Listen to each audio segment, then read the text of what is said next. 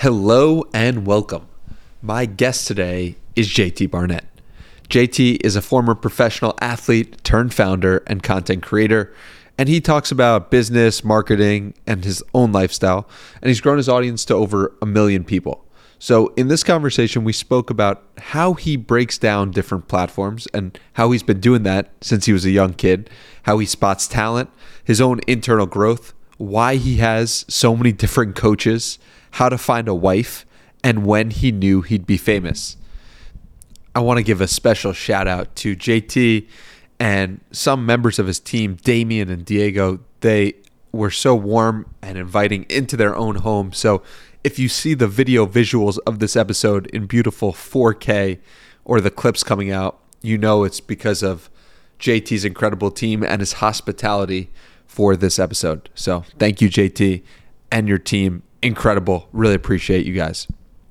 This episode is sponsored by Aarthi and Sriram's Good Time Show.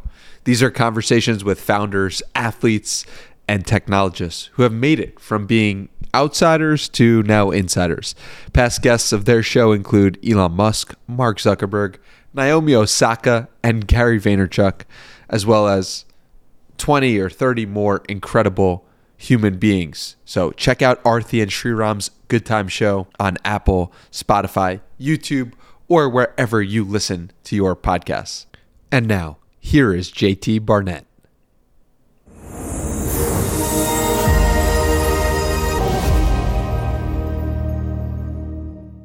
JT, thank you for coming on the podcast. I'm really grateful and honored for your time and attention. So thank you for being here. I'm stoked, dude. This is I'm serious. This is like one of the podcasts I'm really excited to do. Uh, your reputation precedes you. Thank you. Yours does as well. And we're well about we're going to get into all of it. Cool. Um, let's start with MySpace in sixth or seventh grade. Why were you setting up MySpace accounts in sixth yes. or seventh grade? This is what. Okay, so this is what I mean by you're a great host. You do your research, uh, and we're going to go into some fun places. It'll be fun for anybody else listening. Um, the three things that I always say I was really into when I was a kid was sports, um, creativity, musician, art, all that, um, and internet. And like you think about being, I was born in '92, so like around the age of 10, I'm like it's 2002, like right after Y2K, internet's like starting to be a big thing. So when I was in fifth, sixth, seventh grade, the big platform was MySpace and and AOL Instant Messenger. Those are the two things. Those are the things that I had an older brother that showed me. Here's the internet. This is how it works. Da, da, da, da.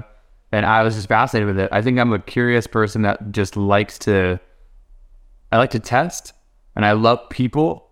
And so the fact that you could connect with people around the world on it, um, or like just extend your friend group, um, was really fascinating to me. So I got I got hooked. I was I was adding people on MySpace, like I was adding my friends and people from other schools, hockey players that I would meet at a tournament, all that kind of thing. But I also fell in love with being able to customize your page. So that was my intro into what I would look at now as like some sort of coding meets graphic design, like, you know, a little bit of creative in there. So there was a lot of things that MySpace encompassed for me that allowed me to continue doing what I'm doing. So what are the similarities between when you see MySpace and you work on that and then Instagram? You look at Instagram and you're like, oh, wow, this is the first time a visual platform is existing where you can gain followers. What are the similarities that you notice? So, MySpace, you weren't following people. You weren't following people um, as much to hear about their thoughts and things like that. You were just adding people and mainly adding your group of friends. You weren't like really extending out into different networks. Uh, Instagram was the first platform that you would click follow on somebody that you didn't actually know in real life just because you were entertained by what they posted visually mm. about themselves. And so that was something that Facebook didn't have. Facebook didn't have that. Facebook invented the like button, which was a big thing for them. So once Facebook invented likes, it kind of created this new wave of people receiving validation through the things that they were posting. I don't even uh, on on MySpace. I don't even know if they had likes, but if they did, it wasn't at. People didn't look at it as like, oh, that video or that photo or whatever got as many likes. Facebook was the first thing where it was like you could see on a public news feed what videos and or what photo I mean video at the time, what photo and status and that kind of thing would get a lot of likes. So then people would start creating stuff with that intention. And then Instagram fully was like, we're gonna do this, but it's just gonna be around photos. And so that was like just a completely different um, realm of getting people to consume. Um, and that was really intriguing for me as well. What inside of you, when you're looking at all these platforms, makes you want to explore? Because there are millions of people who go on these platforms every day and they're not thinking about, oh, the like button exists in this way, or if you do this, this changes. There's something inside of you that's called to break down the platforms and understand. I'm trying to figure out what is that exactly. Yeah. I want uh, so yeah, because you asked such thoughtful questions, I want to like actually like really think about my answer. Hmm. The for that, I think that I'm somebody who likes to understand the why. I love getting to the root and understanding why things are the way that they are. That can be a double-edged sword because something some things just don't have actual logical sense. Hmm. But I think I I love understanding. I like so for for example for that uh, for the example of Instagram, I loved seeing people's pages and seeing their photos and going back into their history and looking at how did they get to where they got to? Why are they doing this now? Why did they meet this person? Why are they doing this job? Um, so curiosity is a big element of my makeup, um, and I think that it to why that is the thing that I really wanted. Why I am so curious is I think it helps me relate to people more. I think it helps me know people more or understand more, uh, which then makes me feel closer. So my investigation or like my curiosity into understanding the why allows me to feel closer to the people on the other side. How have you done that personally? Ask why, why, why. What are the the steps that you took to look at yourself and be like, what's going on here, and why am I doing the things that I'm doing? all the time, all the time. I think um, thinking back to like trying to think of the the first time that I really looked at myself and was like asking why, I would probably be like, yeah. I'm trying to think of a moment that it was like, oh, this is clear for me. That would probably be like around the time when I'm starting to play pro, semi pro hockey. So 15, 16, 17. Before that, I don't think I was really consciously aware of where I'm at as a, a person. I think I was just living. Um, but I do remember as a kid, I just remember I always, I was always so curious and I was always, I had no interest in being the same as everybody. I liked being different. Um, and so I'm sure that there was moments when I was as a kid that I would be like, why am I so different than other people? Why do I like doing this and other people like doing that? Um, but it really became clear to me when I moved away from home and went and played junior hockey in Canada that I that the way that I worked with myself was different than most or was or was just something that wasn't maybe as taught. And I think that that just came naturally to me. Um, but I from the moment that I was probably 15 16 when I moved away was very aware of myself and how I can work with myself to to improve the things that I didn't love or or change things that I wanted to improve um, but also to like really like honor or enjoy or like hold strong with the things that I actually already really loved. So then take me through when you speak about being different.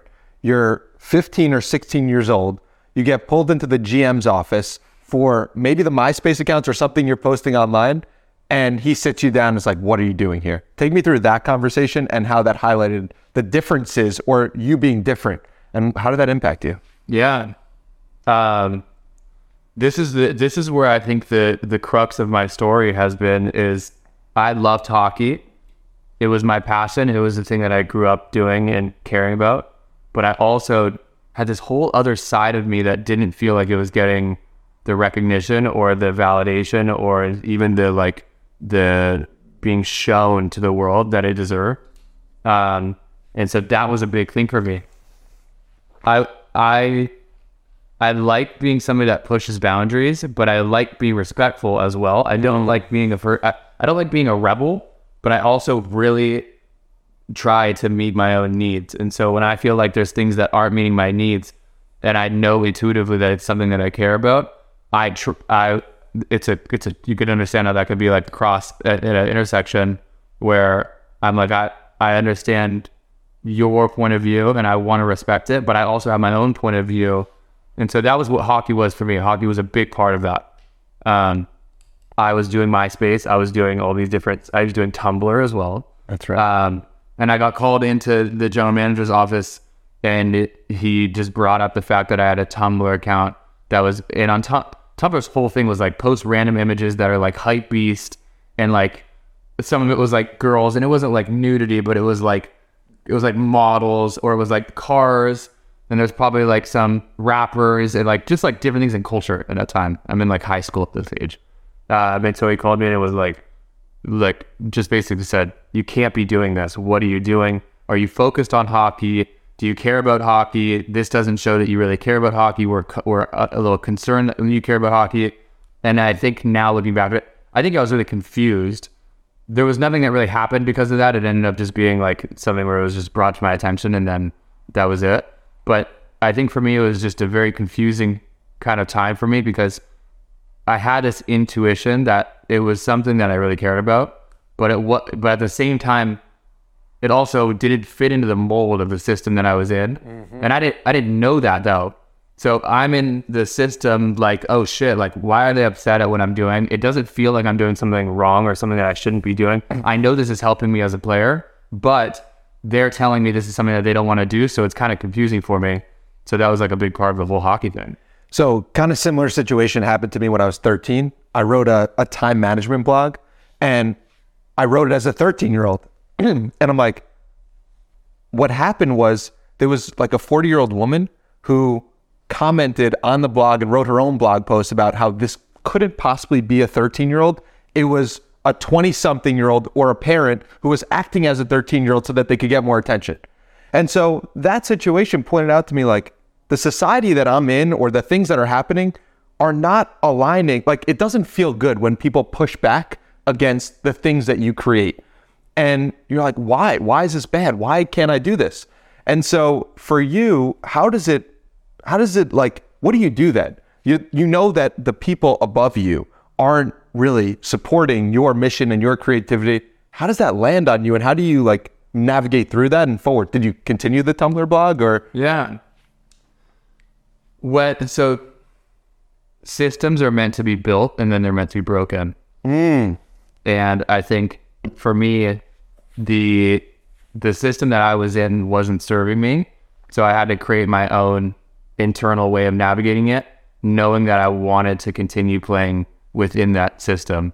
Because if you I mean, the options for me was either recognize that I really care about this other shit and go all in on it and leave and stop playing hockey or stop doing the thing that I was doing, or adapt and find ways to still like navigate it and enjoy it uh, while not completely alienating myself or denying myself love of my needs and the things that I care about. So that's what I did. I think I navigated the next 10 years of hockey being the dude on the team that was a little bit more not outsider, being a dude on the team that was a little bit different, that was a little bit more counterculture, that was a little bit had a little bit more of a reputation of being a little bit more edgy or out there, pushing against the edges, uh, but also navigating that by being a dude that really cared about his team and really cared about the other guys. And so I think the guys on the team really respected me as a player.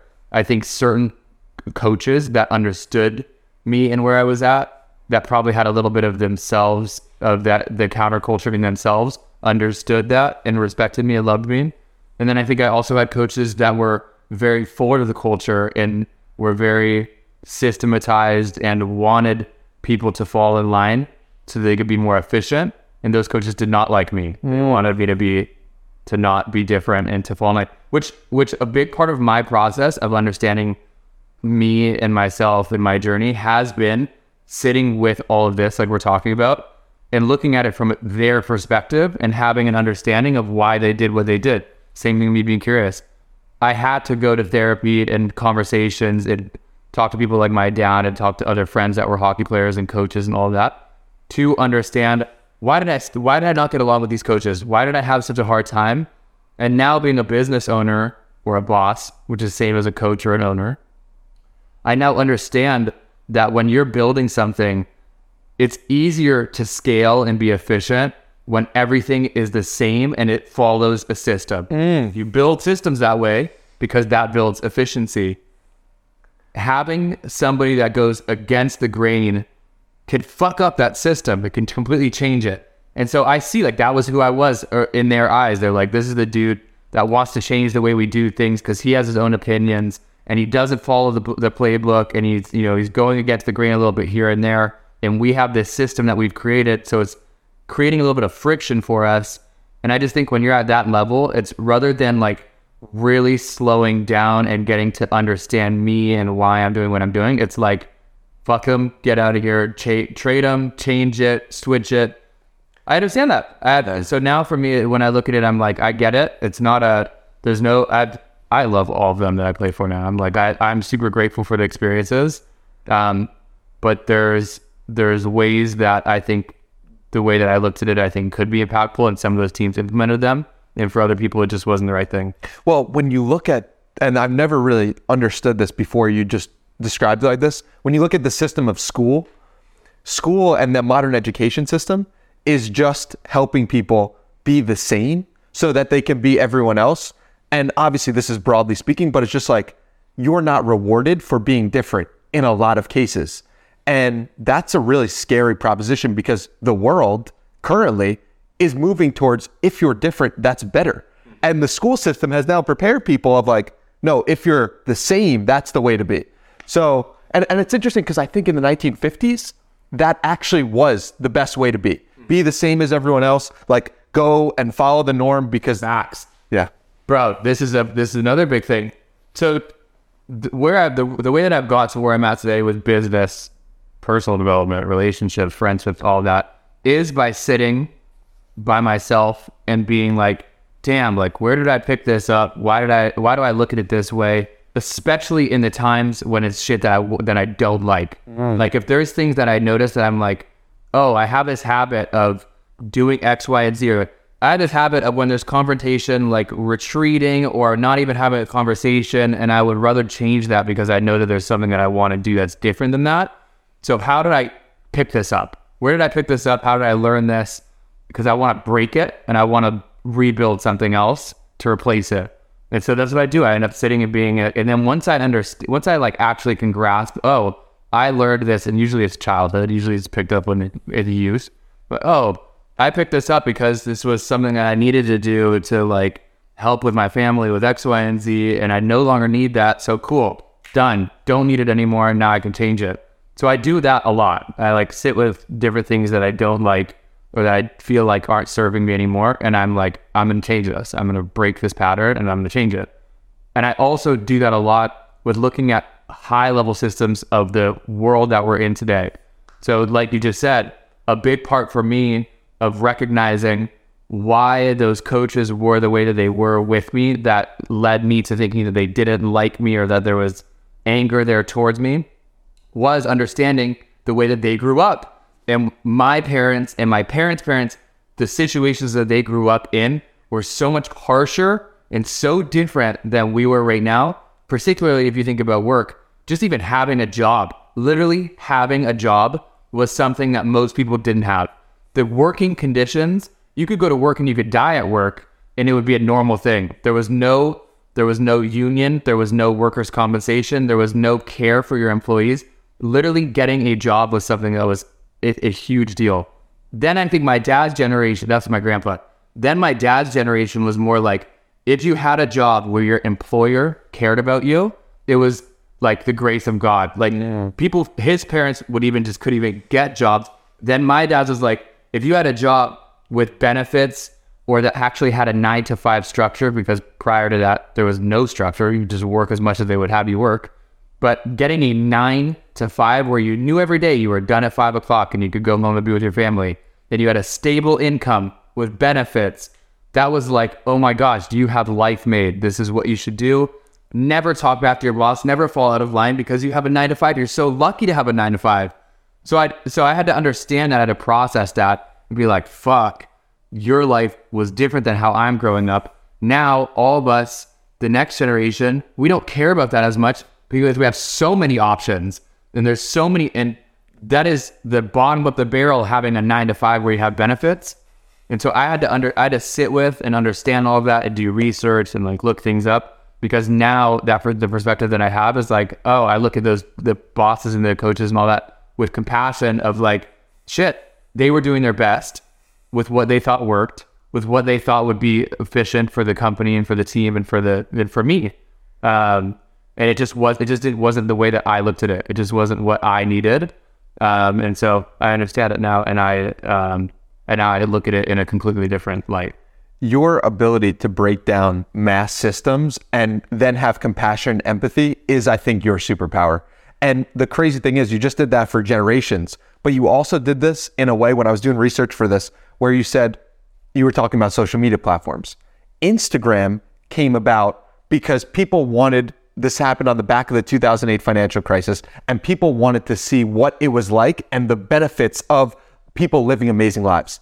Then you see TikTok come about because people want realness after seeing so much fakeness, quote unquote, with Instagram.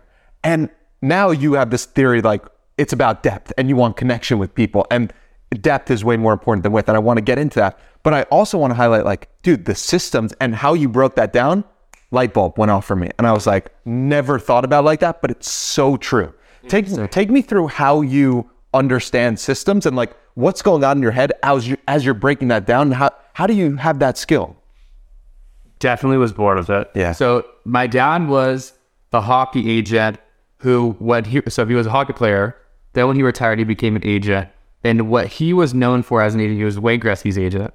And he was a, a plenty of other players and agents as well. And what he was known for was adding an element of creativity to a lot of things that are black and white. So hmm. his like his like claim to fame as an agent was that in contracts he would add language that would change that would incentivize his players in a way that teams wouldn't look at it and be like, "Oh, this is something that's going to come back and bite us." Whereas for the player, they would be like, "If I perform in this way that the team doesn't look, doesn't think is as valuable as we know it is valuable, we will get paid the amount that we should actually be getting paid."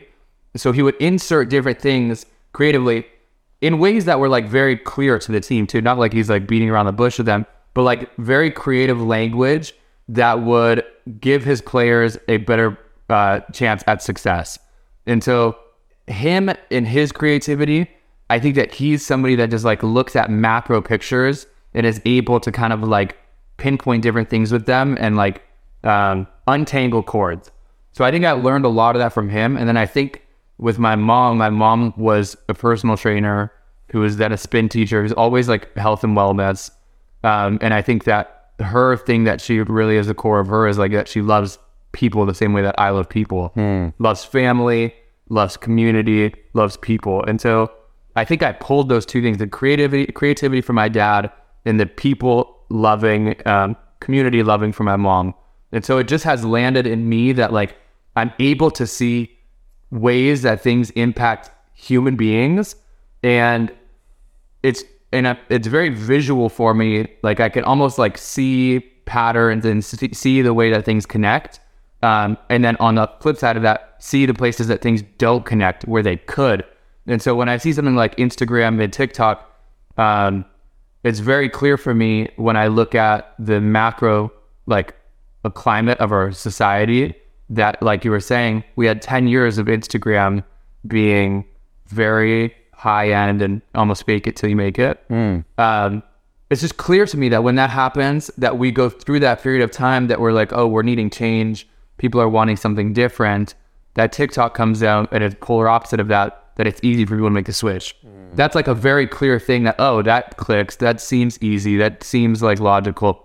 Um, and so it's very visual for me. And I think that I spend time um, looking at the different uh, systems around me and seeing where things could be improved. Okay, so take me through in, in this depth verse with argument and this idea that you have in your head because it might be helpful for people. All right, we know JT is great at breaking down systems. Where is the world headed, JT? Here's this is the, this is the thing as we're gonna look back at ten years. Um, so culture is a cycle. Everything comes and goes. Um, it's why you see people wearing baggy pants again, where skinny jeans were a big thing, you know, ten years ago. I'm still 10 years ago. That was funny back then. Oh, it's good. This baggy's in now, and then that's everything comes and goes. Everything's a cycle, and so I think right now we're going through this. We're going through this climate of, um, and again, this is like just my own opinion. Um, I don't typically like forecasting in the future where things are going to go, but we'll just this is what I'm guessing if I were to had to guess. Uh, I think right now we've gone through a lot of a lot of good periods where the world is now at a place where people are getting very soft because it's been needed. Um, you fast, you rewind back to 2008 recession.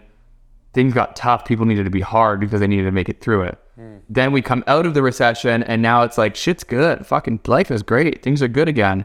So people are able to be more soft, more emotional, less intense, mm. more just laid back. And I think that Gen Z growing up through that era really wanted to be allowed to be more emotional and more soft, which I think is a good thing. I don't say that as a bad thing. Um, more emotionally in tune. And now I think we will see what happens, but I think that the pendulum has swung all the way over to where it's very like emotional and a, as a society and a culture, we're a little bit more soft right now. That I think it will taper off, and I think we will find a middle ground where it will be like not swing back to where everybody is super tense and like grind mode and all of that. But I think we'll take we'll meet somewhere in the middle where we will it will taper off from being so emotionally um, in tune to being a little bit more back towards logic, but it'll taper off in the middle. Um, as a society, in terms of culture, I don't know what happens in terms of the social media. I think TikTok is showing TikTok is very the pendulum this way. It's very raw. It's very emotional. It's very say whatever you want because there's no repercussions and do whatever you want. Be vulnerable. Be vulnerable, which is all good shit. Yeah. I think all of that is like that shit that was needed. Yes. And just as a society, just like when things swing, like if we go into a recession and it's like a big recession, I think we will taper back towards being a little bit more hard and a little bit less emotional because people's situations are an indicator. Your content is an indication of the situation that you're in. So if you're if you are going through periods where you're in real financial struggle, situational struggle, relational struggle, your content isn't going to be this like easygoing, you know, vibrant. Like that's an indication of where you're at. So I see it if if we actually do go through real finance, real economic challenge with a recession, I would see our society kind of tapering back towards that. Talk to me about how content and how we judge content based on different periods of time for example, like we we're very commonly today looking at something from 1970 or what, how somebody did something in 1990 and looking at that and be like, how could they do this or how could they say this? How do you think that is going to change as we continue to evolve? It follows. It follows how we are as a um, nation and as our society is. So, I think if again, if it continues, if it goes into a recession, I think the content will be a will be way different than it is right now. And I think that when we look back at Instagram, um, when we were coming out of the recession and Instagram was starting to become like really popular, people really wanted aspirational content. Like they really were like, we just had a sh- we just had a long period of time where shit was hard.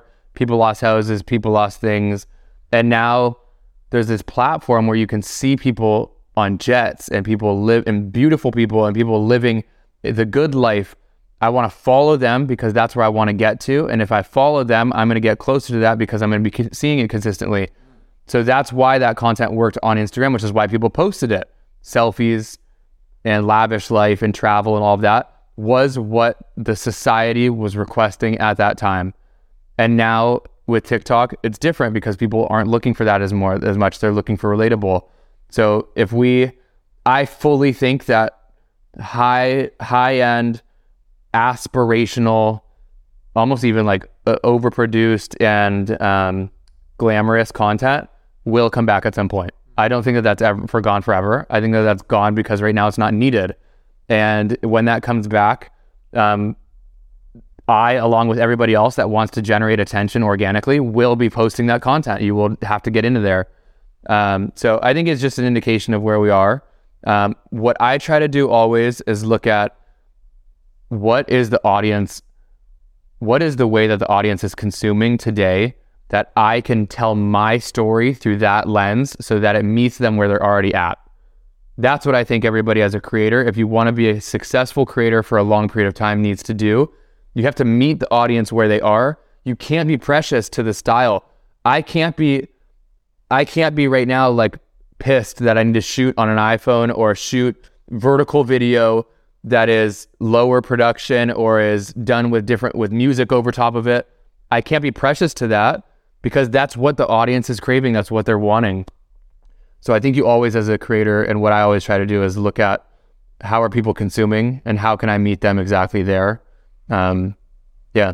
You mentioned selfies before, and I was doing research for this, and you talked about how when you took selfies back in your hockey days, there were guys who would be like, "What are you doing?" And it wasn't like shirtless selfies; it was just like you pointing a, a camera to the mirror and, and taking a photo. And I was in that moment, I was like, "Oh my god, I was that hockey player who was like, that's so weird." And now it's so normal, and I find myself taking selfies all the time but you were comfortable enough with yourself and with where things were going mm-hmm. that you were like, "Damn, I'm willing to do that." Where does see this is this is what's so amazing about you is just your ability to like be yourself, but also like know where the world is going at the same time. Yeah. So like, take me through to those moments and why now do I take selfies when five, ten years ago I thought it was weird or I wouldn't do that. People hate on what's different until it works, and then they call that person a pioneer. Um, and I think for me, intuitively, I, I don't know, I I would trace it back to I think my parents really instilled in me, my mom for sure, my upbringing with my brothers and sisters for sure, um, instilled in me that I'm going to be confident in my own ways of doing things, regardless of if anything outside agrees with it or not. I don't know if that was even like when I listened to when I listened to Gary Vee talk about like his upbringing his mom like intentionally instilled that in him and he can pinpoint moments where his mom reinforced it. For me, I don't have that same experience of like I don't I don't consciously remember my mom reinforcing all that shit into me like intentionally, but I think even unintentionally just by the way that she handled herself and the way that she was, her and my dad, I think they instilled in me that I'm different and that it's okay and that I should honor it and like do things my way and stick to it because I'm happy with it. And so these these new things that come out, um, my curiosity towards any new technology or any new ways of being that I see that I'm curious about and then I test out, I go all in on it. I check it out. I I test. I sample things, um, and then I see if it's for me or not. So selfies is a good example of that. When when I mean I'm not I'm never the person let me say this. I'm never the person that is the first person ever to do something, but I'm always the person that sees that person and notices if it's going to be something that will work and then goes and does it in my own way. So, so that's a great example of like I saw people doing that on Instagram and it wasn't necessarily like just like a selfie like this. It was probably like photos in the mirror or a photo of yourself or like some sort of like version of like a get ready with me, but as a photo. So when I notice those and see that, oh shit, people are liking this and there's traction and comments and comments that people are like, oh, this is great. Show us more, tell us more. Awesome. Hope you're well. Like things like that where people, there's positive reinforcement. For me, I'm like, I'm going to do this and I'm going to do it in my own way and it's going to work. And so that that's why I do it. I hear the chatter of other people. And I do, and I don't want to say that I'm somebody that it doesn't affect me at all. Like I'm like I don't care even a little bit. I have like a moment of probably like a, a little bit of a moment where it's like a kickback where it's like oh I do it, and then I get some positivity, but I also especially when I was playing hockey would get negativity, and I would like take a step back, but then I would have a conversation with myself and be like, who the fuck are they to tell me what I should be doing or not? And if I genuinely believe this, I know it's going to work because I've done this before and I know this is going to be okay. So then I follow it and then I end up doing it. And then that's where I like step over that hurdle of like, oh, there's going to be external voices, but I'm going to keep doing it because I know this is something that I care about. And then that's usually where I get to where I'm at. How do you have that conversation with yourself? And how do you convince yourself to keep going? Because I had that conversation with myself when I was 13 and that conversation ended with like, I just want to be a normal kid. I don't want 40 year old women to be writing blog posts about me, hating on me. Like, I'm good with that. So how do you like have the confidence in yourself to keep going? Or what is that conversation like when that happens? I look at myself and ask if I saw somebody doing something that I didn't necessarily agree with, would I hate on them and talk shit to them and like put them down? No, I wouldn't. So anybody that actually does that is not in a good place with themselves. So it has nothing to do with me. So I think uh, I think about that. So I I look at the person that's saying it.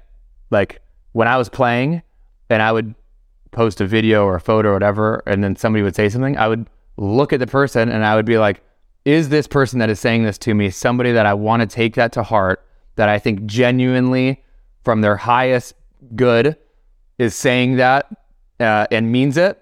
Like, no, this person is, I know this person. They're not happy. They're pissed about everything. They're not pissed about me. It's a reflection of them.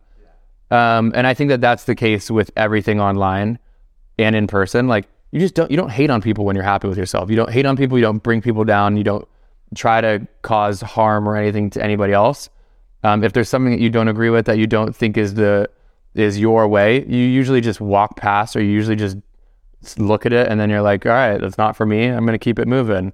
So I, I I look at who's the person saying it and then I end up every single time being like, they're not the person that I would take this advice from. If they are, like for example, if Sam, my fiance, said something to me about something I was doing and like really tried to tear me down, which she would never do, but if she really tried to tear me down about it, I'd probably sit with it for a minute and be like, where is this coming from for her? Is, is this something that like she's like really feeling that isn't about this? But if it is, then I would sit with myself and be like, how much does this mean to me? Does this mean something to me that I want to go against what she's saying and still double down on it because it means something to me? Or is this something that really doesn't mean something to me, but it means a ton to her, so I'm willing to set it aside? Usually it's the former where it's like if it's something that I care about and I genuinely feel like it's something that I, that matters to me, I don't care what anybody else thinks, and anybody that loves me should care because it means something to me. And so I think that that's the way that it would go with with her. Um, but that's typically the way when I get advice from anybody that I look at it. I love that. You mentioned your fiance, and I'm so curious to dive into this because relationships are something that I don't think is talked about a lot. And public relationships where both parties are known are so fascinating to me because not only are you dealing then with the relationship between you and the person, you're also dealing with the relationship of how potentially 500,000 plus people, a million people are looking at that relationship as well. And so that's an entirely different thing. How was the decision to be public online and how has the relationship changed as you've grown into a more public presence? hasn't changed at all since we've been more public. Um, I don't know, dude. Like I, I'm, I'm really transparent with everything. So I, I would tell, I would have no issue talking to my audience the same way I would talk to my therapist and tell them about my own shit or like which things that are going on. So I, do, it doesn't worry me. It doesn't worry me or her ever about us like putting ourselves out there as a couple. Um, I think we both also have the goal of like our relationship is before anything else. I would drop all of my work in a fucking heartbeat um, for our relationship. There's no, there's, it's just, it's the most important thing for me in my life, other than my relationship with myself. Um, so I think we have that understanding. And I don't think that we are, I just don't think that as a relationship, I don't think we're trying to be like that couple in the social world. Um, But people look at you like that. yeah, but there people look at us like that just from seeing what we're doing and like seeing us together. We're not actually going out and doing like at least we have it. We did do a little bit on TikTok for a bit, but that was people just don't know the depth of everything. That's what I mean. We're not like full giving full access into 24 hours of our relationship and everything that's going on. So the people that are online that see the fraction of us, they don't fucking know us. They don't know us, and that doesn't mean that we are different in person than we are online. Anybody that meets us in person would probably be like the exact fucking same. But it's just like we we don't even look at that. Like we're not looking at like, oh, who are we presenting as as this relationship on the internet? Every post that we make about each other, every time we talk about each other, anything that we do together is genuinely just for our enjoyment with each other or for like our friends or family to see like what we're up to.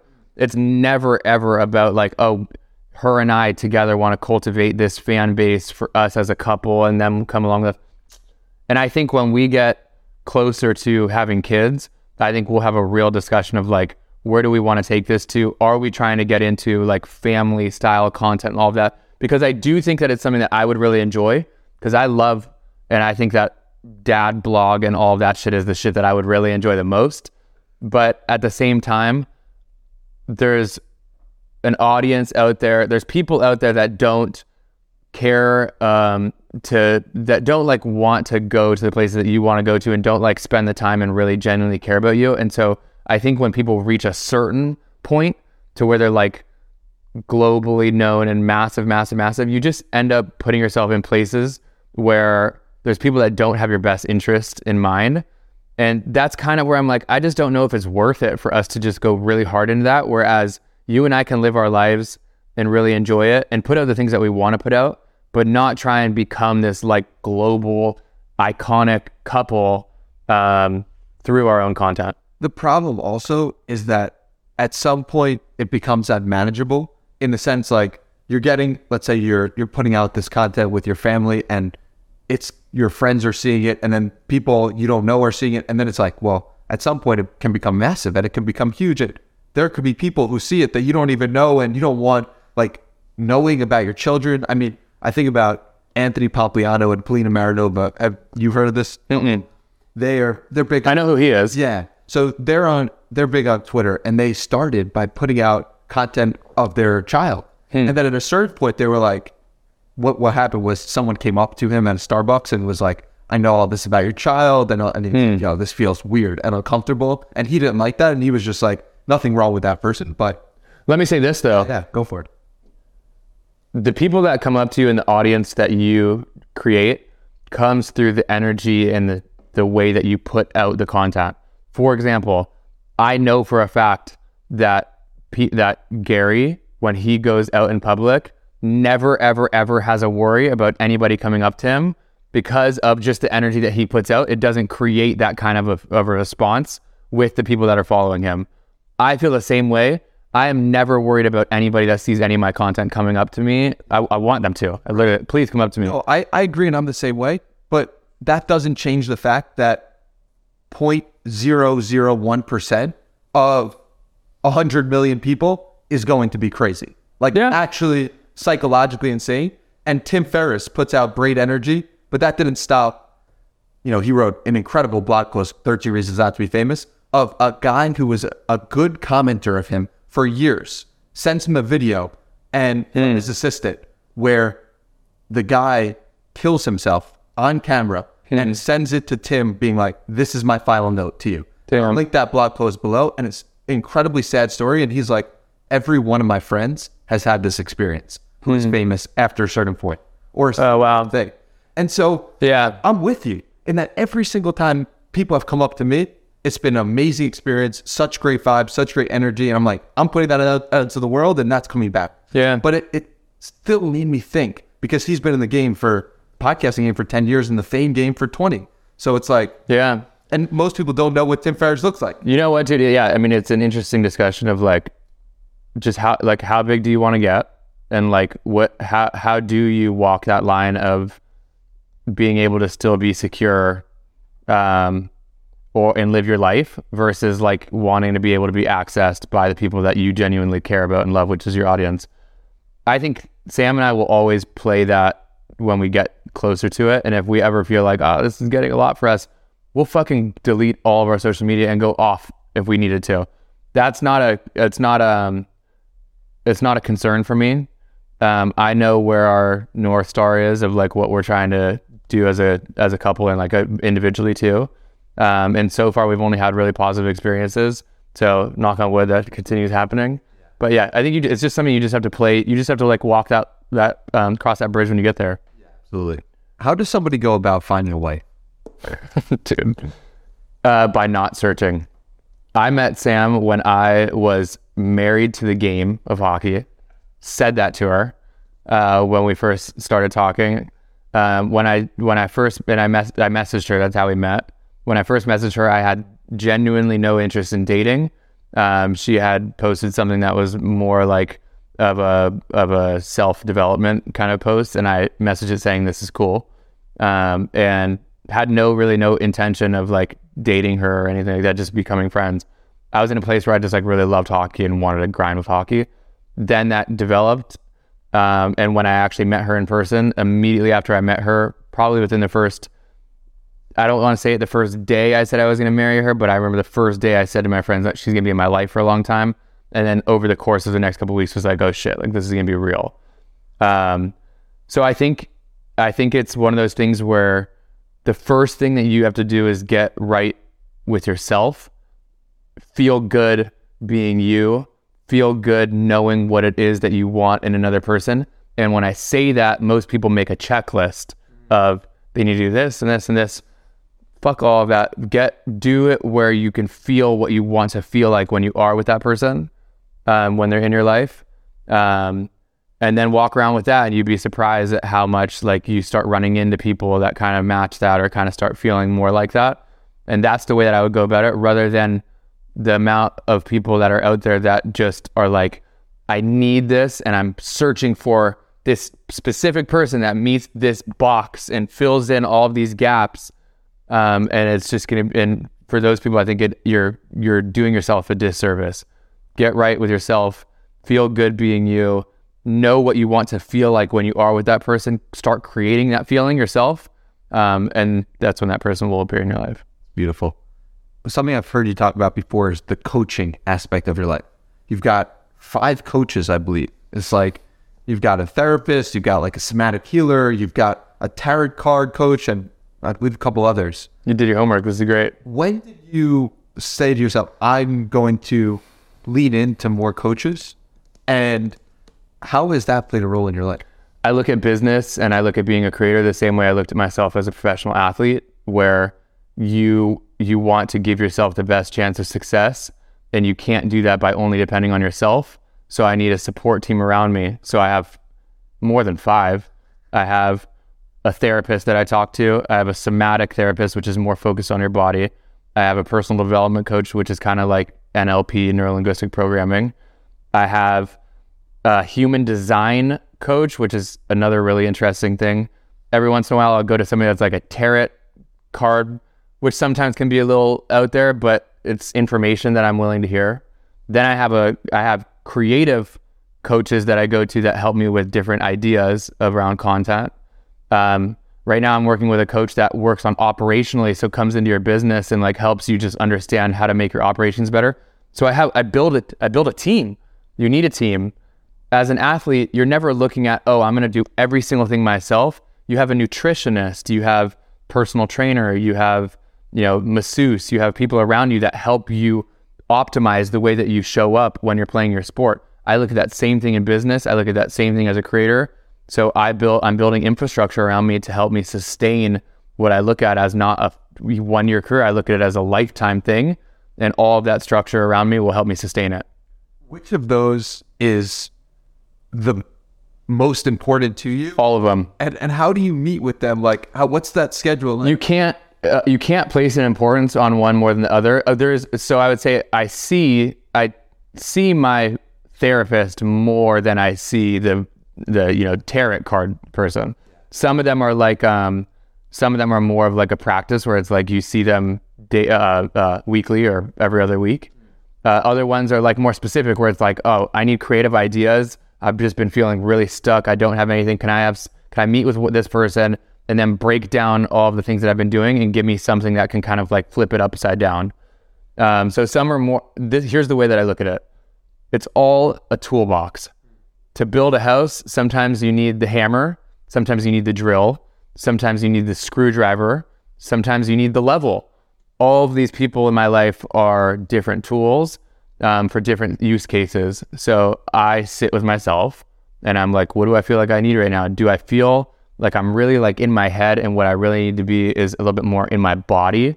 Cool. Let's go sit with the somatic therapist that can help me guide me to feel emotions in my body or do I feel like I'm like um, really just stuck with like not knowing how to get more off of my plate as a business owner? Cool, let's go meet with the operations specialist that can look at my schedule and be like, this is something you can't be doing because you need to hand it off so you can focus more on this, this, and this. You said a key part of that was sitting with yourself. And I'm curious for you, what was the first moments that you started to look at yourself? In a world that we're we grow up externally facing, get these grades, play this hockey, look at the world. When did you start looking at yourself and going internal? Kid, as a kid. Kid, for sure, for sure as a kid. But dude, think about it like this though. For me as a kid, it wasn't because I was enjoying it. Now I do it as of enjoyment because I know that it's benefiting me. Um, for example, like the analogy I just used, I know that if I come and take some time with myself and think about and sit with where do I need to go right now to put my foot in the right direction, I know that that will help us as a company, which is something that I enjoy. As a kid, it was more out of survival. It was like, oh, because as a kid, like your your greatest threat isn't you actually going out and getting hit by a car. It's you losing love from your parents or your siblings or not getting you know validation or recognition from the people in your close circle. So anything that threatens that is survival. So for me as a kid, it was more like, oh shit, like mom is like in a in a mood where like she's hunched over and like the tone of her voice is a little bit more angry. Like I need to go and spend time and understand what's going on with me and why she's in that mood so that I can go and like kind of fix it or kind of like get closer to her. So it's survival. It's like as a kid, you're like always adapting to different ways that your parents, in ways that your parents are, which can be good or bad because your parents are doing their best. Like, so it's not that your parents are ever trying to not love you.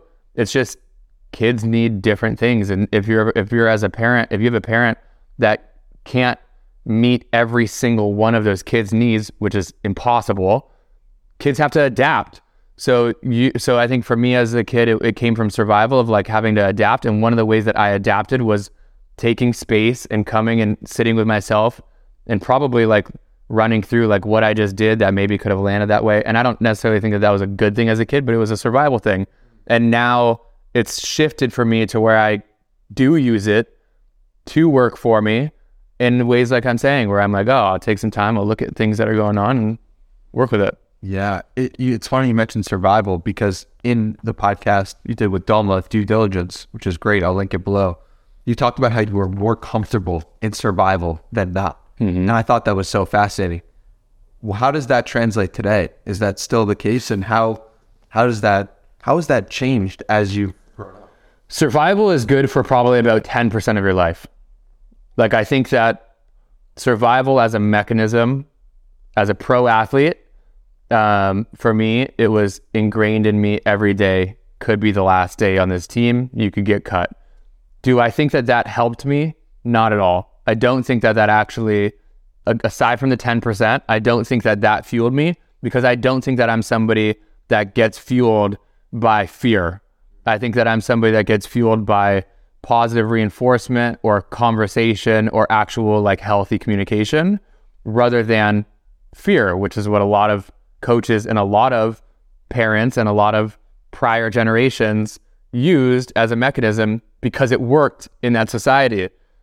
Doesn't work for the next generation that's growing up with everything being chill and you're not actually worried about, you know, your parents not having a job. Um, and so for me growing up, I didn't need fear, but it was that was the way that a lot of teams coached me. So so that was something that was ingrained. So survival was a big part of it.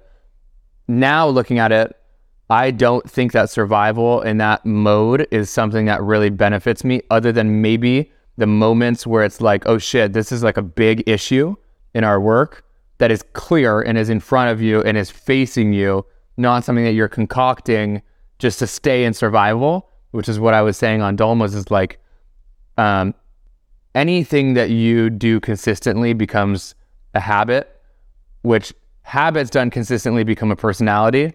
And I think you as a as a habit, me being in that survival mode by being a, a hockey player, it's easily been translated into the work mode of like just stay in survival, like stay in this place where it's like, oh shit, it could all be lost today. Everything could go wrong. So a big part for me has been breaking out of that because I don't think it's needed. I don't think that it helps me. I don't think that it helps other people. And I think that I've done a really good job of like letting that part of me go and not completely go because I think 10% of it Like if there's if I get an email and it's like there is a critical issue with all of our systems and everything is broken, it's like shit. I need to sit, switch into this because I need to act on this fast and it's needed. Or if there's you know something in the actual like environment and it's needed, it's like cool. You need to keep that around still. But I just think that so many people are operating today where survival is the main thing that they feed off of. And I don't think that it helps them because a big part of business is collaboration. A big part of being a creator is collaboration. And it's hard to collaborate when you're in survival. It's hard to express when you're in survival. It's hard to be calm when you're in survival. Um, and I think a lot of those qualities that you're able to access when you're not in survival are the things that get you to the next level in business and in being a creator, um, particularly for me. So I think letting go of survival has been something that I spent a lot of that I have in the past spent a lot of time doing, and I'm so glad that I did because it's helped me so much in all those areas. What's the opposite of survival? Thriving, safety, safety, Safety. safety. I think every every human being what they're really trying to accomplish is more safety in their life, more knowing that shit is going to be okay, that they're in a place where where things are all right. It doesn't need to be I think happiness is a is happiness in the terms of joy where you're just always feeling joyful is not realistic, but I think practicality, content and the feeling of safety and the feeling of oh shit, this is going to be all right. Things are going to be okay is a, a feeling that I think people should strive for, um, and that I think that they actually are striving for underneath what they think they're striving for. Interesting. So, in doing research for this, I found out that you got instilled in you a feeling from your mom and your grandma that everything's going to be all right. But I've also heard you just talk about how when you were young, you were in survival. So it's like, how do you reconcile those? I guess w- when we're young, we're experiencing all of that potentially, or you were experiencing all of that. But like, it, how much of your childhood was characterized by survival versus everything's going to be all right? Because it seems like you're operating with everything's going to be all right today.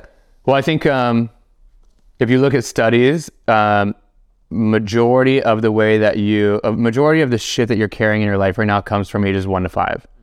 And so I think ages one to five for me were fantastic, super safe, parents in a good place, happy, all of that. My parents got divorced when I was about 11 or 12.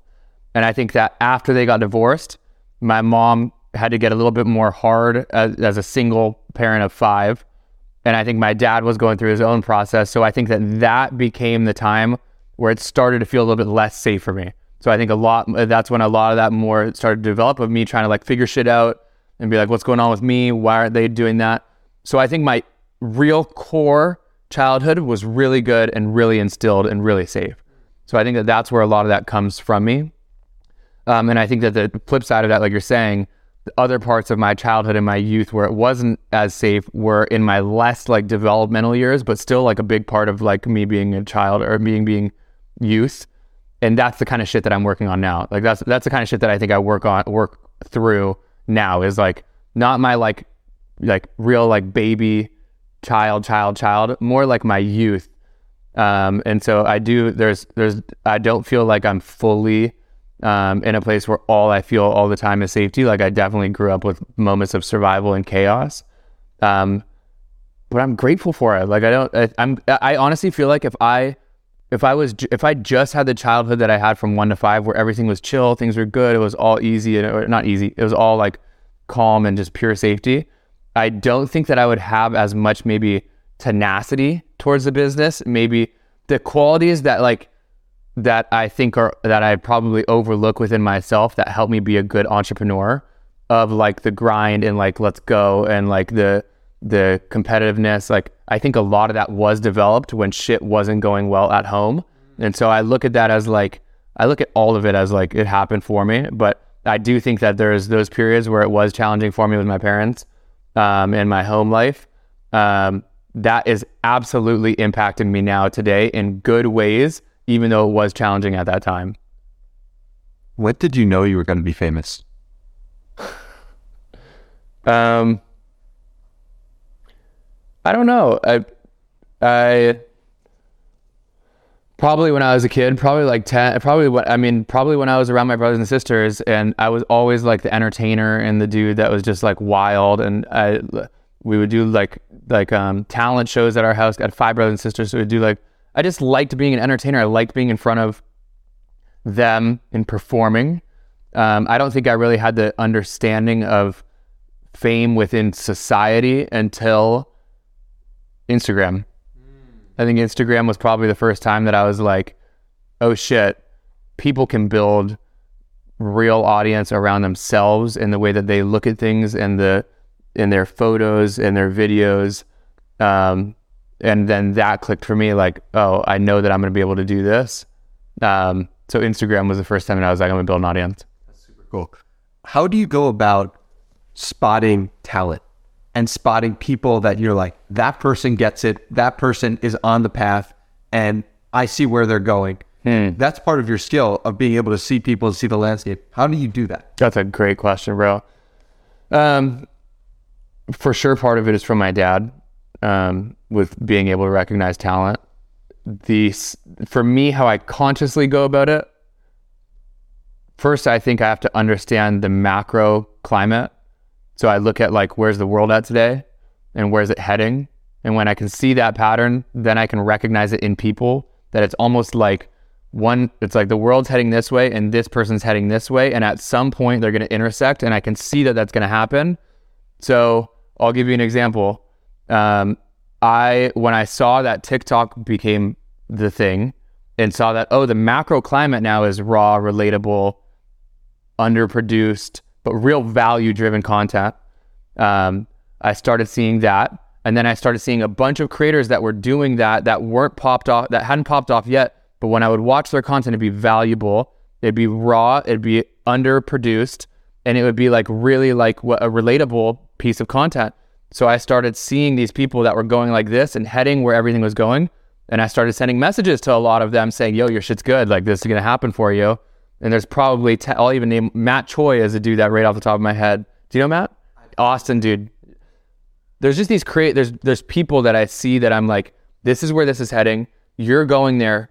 And I don't think a lot of them see it first. Do. You're right. It is probably a skill that's so just natural to me. This isn't something that I've practiced. Um, but I see them heading there, and I like to give people props when I know that they're heading in that direction. Um, so I see a lot of them, and I send them messages like, "Yo, your shit's dope. Keep doing it. It's gonna happen for you." Um, but it is the intersection of where the macro climate is and where their microclimate is. Um, and if I see those two lining up, that's usually when I can see that this is going to be something that's going to work. You said Matt Choi. Are there any others that come to mind where you're like, I spotted this person before they blew up, or I sent them a message? Videographer, uh, girl Tamar uh, Cement or Clement. Um, she's a she's a TikToker that's uh, popping right now. Uh, Victoria Paris is another girl that I think was crushing. Tim Chiusano is a dude that saw his vlogs and was like, "This dude's gonna be big." Um, musician um, Connor Price that's popping right now. That uh, looked at his stuff. He was making skits. His music's going really viral right now on on Instagram. Saw him making skits. Was like, these skits are really funny and clever, and your music's good. This is gonna work for you. Um, I'll tell you another one. Bold prediction because since this is so, what I'll say is a lot of those people are now at step probably seven, eight, nine, where they're like get it starting to get the recognition. Most people don't know those people. Just so you know, like Okay, cool. World, I've heard of a few of those. They will. I'll give you an even bigger one. Somebody right now that I think will be big, big, big when we look back at this in five years that isn't big at all right now is Arden Jones, musician, A R D E N J O N E S. I'm promising you, I have the same, it's a feeling for me. I see people, I see the culture, I see where they're heading, and it's a feeling for me that I can feel like a, almost like a, fuck yeah, like this person's gonna, gonna do some real shit. Um, in a good way. What does that feel? I just feel like I feel warm, like my heart like kind of like lights up, and I feel like almost like a like almost like like a celebration. Like when you when you score a goal or make a point or something like that, and you're like, fuck yeah, like I feel that. I'm like, fuck yeah, I see this person, that shit's gonna happen for them. It's gonna click. They're gonna score or get. They're gonna achieve whatever they want to achieve. Um, so somebody right now that I think that that is happening with is Arden Jones. I'm putting it. Um, he, I'll put it this way: he's the only dude that I would go and buy an NFT from as an artist. And I'm not, and I'm not even buying NFTs right now. But it, he put one out, and I was like, ah, this could be cool to be the one dude that I'm like, he's gonna crush it. I think that he has legs that in the next couple years um, will be playing main stages and selling out shows. And I think that he'll be somebody kind of like a Dominic Fike, who I had that same feeling with probably three, four years ago, Dominic Fike. And this goes all the way back to if there was if if I was if I had more of an audience on Instagram in 2008, 9, 10, I would have been messaging J. Cole because I knew when I listened to his first mixtape that I was like, this dude has it. It's gonna work. The storytelling that he has, the beats that he's choosing, the culture that he's playing within, it's gonna work for him. Um, and look where he's at now. So yeah. How do we get better at that skill? Because like what like you, I'm pretty good at in my lane of writing and I, I can tell when people are going to hit. Like it just, it's on the record. Like Dickie Bush, episode 21 now has 500,000 followers. And it's just like, I've done this time and time again. Gary Vaynerchuk, age 13. I'm good at it, but like, I don't know how to explain to people or like give people that secret of being good at spotting talent. But like, could you help? How do, how do we get better at spotting talent? If I did, I mean, this would be a, if I did, if this was scalable and this was like a thing, this is like a thing that I would love um, to be able to teach. I would say for me, it's like spending a lot of time in culture, spending a lot of time meeting pe- genuine curiosity. Because for the for the five that I find that I'm like, yo, these people have it and it does work. There's about 87 that I that I spend time looking at and consuming to realize that it's not going to work, or to realize, oh, they have it, but it maybe is missing X, Y, and Z, and so it's not going to match up. And so I think that there's it's the macro climate of where we're at in your relationships with your friends, in the when you go to a coffee shop and you see what people are doing on their computers or on their phones, what you see on the news, what you see on the TV, it's that plus your own understanding of what is this person doing in their day-to-day life with their content, since that's what today is, in their day-to-day life that is going to get them that recognition with where the world is at. Where do those meet? Uh, I'm going to have to think on that. Yeah. And, and because I think it's really, I think it, I'm gonna have to think on it too. I'm now I'm gonna try and be like, what? How do I do this more often? Well, the thing is, in a world that is dominated by artificial intelligence and anyone can create anything in any moment, it's going to be the people with discernment that change everything. Because in artificial intelligence, you can have it create a TikTok script or you could have it create a book even. But can you notice where that book is making you feel? Hmm. Can you notice the parts of that book that are special? It's like that is where the skill lies. And the people with the best tastes are going to be the people who dominate the next 50 years, is my prediction. Hmm. And it's true for the past 20 years as well. And true for when your dad was growing up in hockey and when he was. Here's the way that I look at that. What you just said is, I think that the people that are more emotionally connected will dominate the next 20 years. Here's why. I think that the past X, Y, and Z amount of years have been black and white and have been more logic and more, yeah, more into like the logical and like thinking rather than intuitive and feeling. And I think that the people and intuitive and feeling, I also feel like is gray rather than black and white. The issue and the reason why everybody goes black and white and the issue with the gray is you can't scale it. It's hard to scale emotions. Going back to our conversation about the reason why I think that I, the reason why those coaches didn't want me to fall out of line was because to fall out of line for them to come and sit with me, they would have to have an emotional conversation that would be a challenge for them because when you're sprinting, it's really hard to go fast with emotions. No emotions, you can go fast as fuck. With emotions, it's a little bit murky. Sometimes you got to go slower. Sometimes there's more hand holding. People don't want to do that because when you scale, you want to go fast. And so I think that the way that people are going to succeed over the next little bit is by doing the things that are more emotional, more gray, less scalable, more intuitive, and more connected, because that's really how you actually build within culture. And that's what I feel like I do a lot of. So, but Gary Vaynerchuk is an example of someone who has scaled emotions and has scaled kindness and has scaled empathy. So, like, how do you explain that? And how does he, how can we use him as a model for the next 20 years? He has scaled it. on- So it's a great question. Like I don't know internally how th- he is probably one of the people that is pioneering and stepping into a realm of trying to scale something that is typically unscalable, like emotions in gray, because he plays in it very well. I don't know internally how that is as an organization if everybody feels that way as well. Like if the people that are on his not his core team, but like if employee 1407 feels that that emotions has scaled. You just don't know that. I would love that. That would actually be really interesting because it is harder. It's really hard. I even know it right now with a team of five. It's it, the more people, the more people that get added, the more you, the harder it is to spend time with them. And I feel like I still feel like it's really easy for me right now with this small of a team. But you got to imagine when you get to the place of a hundred, it's just more challenging to go and have really thoughtful conversations and be like, ah, you're not feeling great today. Cool. Take the day, go do your thing, you know? And as somebody that has their priorities aligned with selling a company or being a billion dollar company or money being the, bo- the, the main thing that you're running at, you start looking at those emotions in that gray as something that is detrimental to your business rather than the way that I look at it is like that's not my end goal to have a billion dollar company or sell the company or just look at as at finances as being the bottom line. Um, I'm willing to go and have those conversations and put a pause on the business side of things because that's my, my end goal is aligned with that. Are you trying to scale? In ways, I'm trying to. Uh, it yes and no. Am I trying to scale employees? No. Am I trying to scale attention and awareness? Yes. Do I think that I can achieve scaling attention and awareness with a small team? Yes, which is where I'm willing to play. I don't want to get to a place where I have 100, 200, 300 employees because I really like the feeling of having a team that I'm close to all the people on the team. But do I want to scale my content and have it be cranking out the way that Gary and Alex Hormozi and all these people do? Absolutely.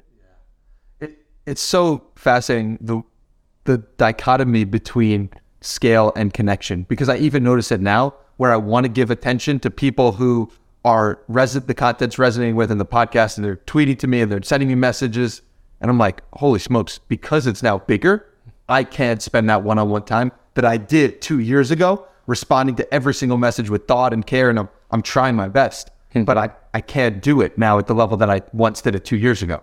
I think the way that you do it is by putting out content that you would want to be saying in the DMs. Yes. Like I think that because I'm going through this right now of like how damn how do I get back to I have a texting community of 7,000 people that I want I love that. Thank you. I appreciate that.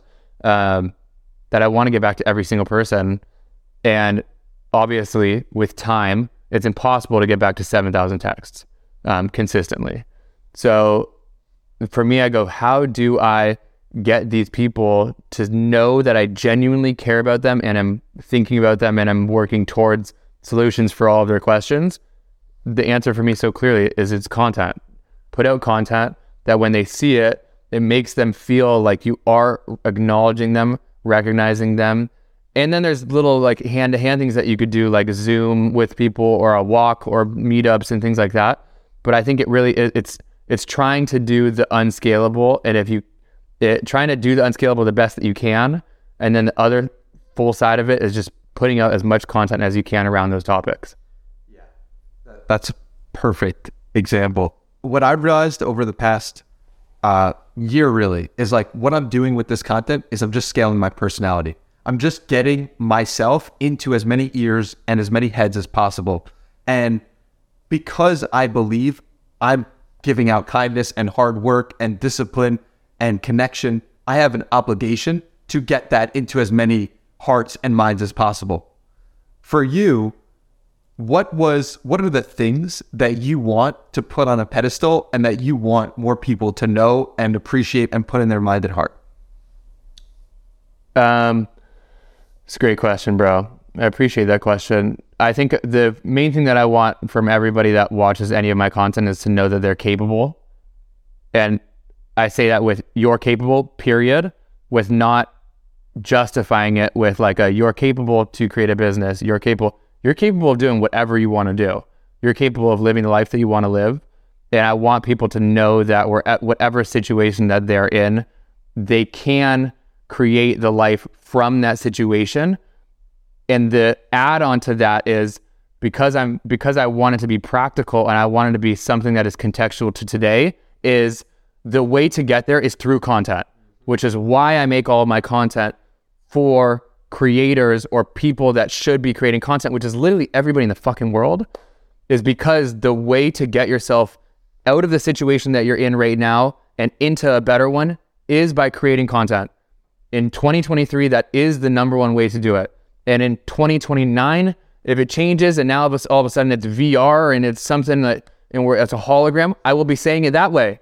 You're capable, and the way to do it is by doing this. And so I think I want people to I want people to feel like they're able to do it. I so that's like empowered. I want people to have fun and enjoy their life.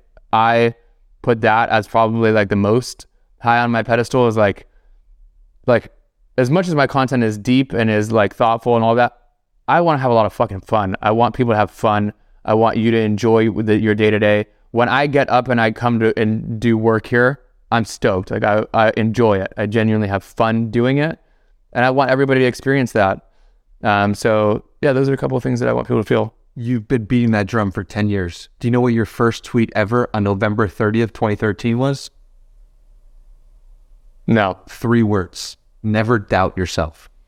And the what year was that? November 30th, 2013. 2013. 10 years ago, your your first tweet ever is never doubt yourself. Do you have any idea like why you put that? Yeah, I'm trying to think. So November, I would have been in season. 2013, that's probably 8, 9, 10, 11, 12. Probably my first year of pro, or maybe my last year of juniors. Um, would have been uh, probably me doubting myself at some point, me being like, "Fuck it, like never doubt yourself." I want to put this out there for everybody else too. Um, but yeah, bro, it, I, like the I'm just chiseling away at parts of me that were not needed to get to the parts of me that I always knew that I had. And so I think that the um the this core that people are seeing more of now of like my content and all of that was always there. Was always there. It just was there was just there was some there was some um some cement and some surroundings pieces around there that needed to be chiseled off. And so that's what my work is and that's what my work will continue to be not to go and find the person that I think that I am, but to get closer to the person that I know that I've always been by letting go of the parts of me that I know that I'm not. That's so beautiful we said. I like to end these podcasts with a challenge. I ask the guest the challenge to take everything we've said and have somebody apply and do some action in their day to day life. They've made it this far in the episode. I appreciate that tremendously. I'm sure JT does as well. Where, what can we do to challenge people to take an action step from everything we've talked about or something we haven't covered yet? Make a video. Go take your iPhone, your Android, your Motorola Razr, your T-Mobile Sidekick, whatever it is that has a camera on it, and turn the camera around and say something that you've been meaning to say, whether that's to your younger version of yourself, whether that's to your best friend, whether that's to your parents, whether that's to the ideal person that you're trying to reach on the other side of the world. Say something, film it, and put it out there in the world because your community is there. The people that you are looking for when you're in your room and you're down and you're like, damn, I don't feel like I have those people in my life, they are there. They are out there in the world. And the way to reach them is through putting videos out. So go and do that. JT Barnett, ladies and gentlemen, where can we send people to connect with you further? Yeah, I appreciate you guys listening. And everything for me is at JT Barnett, B A R N E T T, on all the platforms, everywhere. Please send me a message if you listen to this. Um, I'm here for you and I'm grateful for you listening. Links below. Thank you so much, JT. Thanks, bro.